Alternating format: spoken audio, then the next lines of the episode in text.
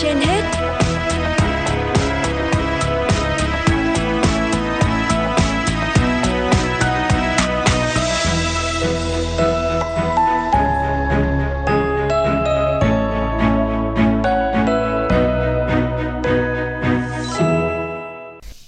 Xin kính chào quý vị và các bạn. Quý vị đang theo dõi chương trình Sức khỏe trên hết của Đài Phát thanh Truyền hình Hà Nội.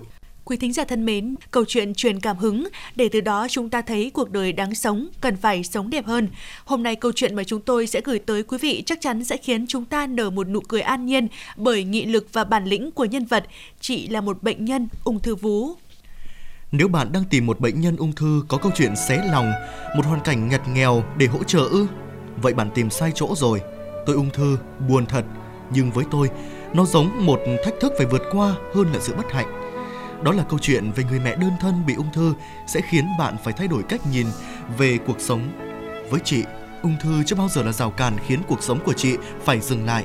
Chị tên là Bùi Thị Thủy, 32 tuổi, một bệnh nhân bị ung thư vú. Cũng giống như bao người, chị đã từng òa khóc khi biết tuyên án tử hình ở độ tuổi đang khỏe mạnh và xinh đẹp nhất. Nhưng chính cậu con trai, tài sản lớn nhất trong cuộc đời chị đã giúp chị đứng dậy, nhìn nhận ung thư như một sự thử thách và vượt qua nó để sống. Bởi với chị, lựa chọn duy nhất lúc này là sống sót. Chỉ một tuần sau khi biết mình bị ung thư, chị đã thay đổi hoàn toàn quan điểm và lựa chọn, cũng như bắt đầu sắp xếp lại cuộc sống của mình. Chị tâm sự, tôi bị sốc và để cho mình đau khổ khoảng một tuần. Sau đấy là thôi, Tôi ngộ ra có ngồi than thân trách phận khóc lóc cho sự đời thì chỉ mau già, mau chết hơn mà thôi. Vậy nên tôi cứ vui đời mà sống. Ung thư ư? Kệ nó thôi, mình chiến đấu với nó đến đâu thì đến.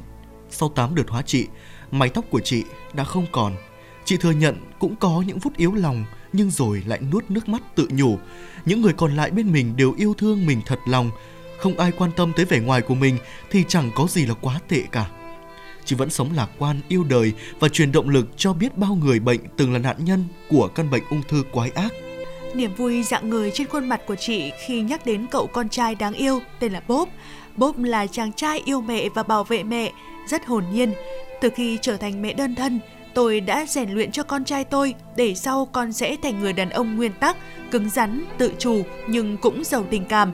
Tôi không biết Bob có học giỏi theo cách mà các bà mẹ khác kỳ vọng hay không, chỉ tin rằng con có kỹ năng sống rất tốt. Hai mẹ con thường xuyên trao đổi về các tình huống như khi bị lạc, khi bắt cóc để Bốp nghĩ ra cách xử lý. Mỗi ngày tôi âm thầm chuẩn bị cho tương lai của Bốp một ít, còn Bốp chăm chút cho hiện tại của tôi. Những ngày xạ trị, Bốp đi học về là lập tức vào viện chăm chút cho mẹ.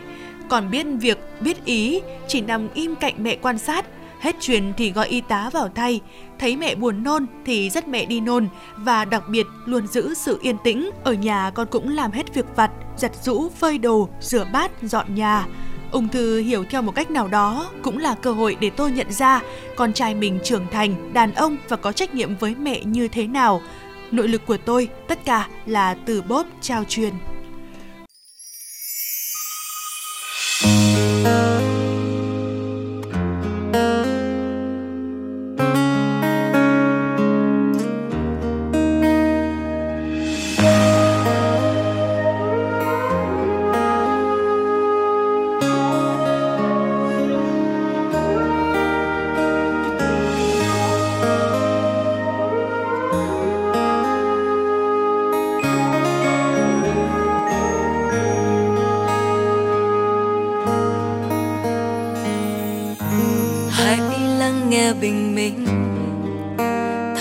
Trong nắng nhấp ly trà khói thơm lừng. Bỗng sáng khoai trong lòng bừng sức sao thay an bình từ trong tâm hồn. Lòng đã gửi trao niềm tin, nơi an bình lớn lên mỗi ngày. Đời chẳng chút lo toan mai tươi sáng, an bình là niềm tin. Hạnh phúc khi sống với an bình là ánh đốt sáng trong tim mình, rồi tỏa lan những hạnh phúc tràn ngập về muôn đời. Cuộc sống mang bao điều tuyệt vời.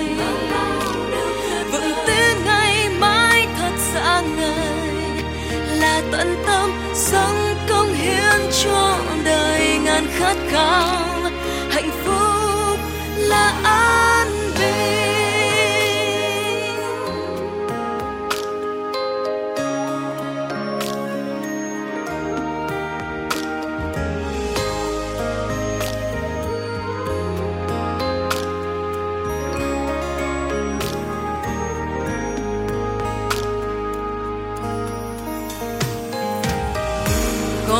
lúc tôi hỏi tôi, điều gì là quý giá nhất trong cuộc đời này? Chính mỗi sáng mỉm cười ta thức giấc, thấy an bình từng trong tâm hồn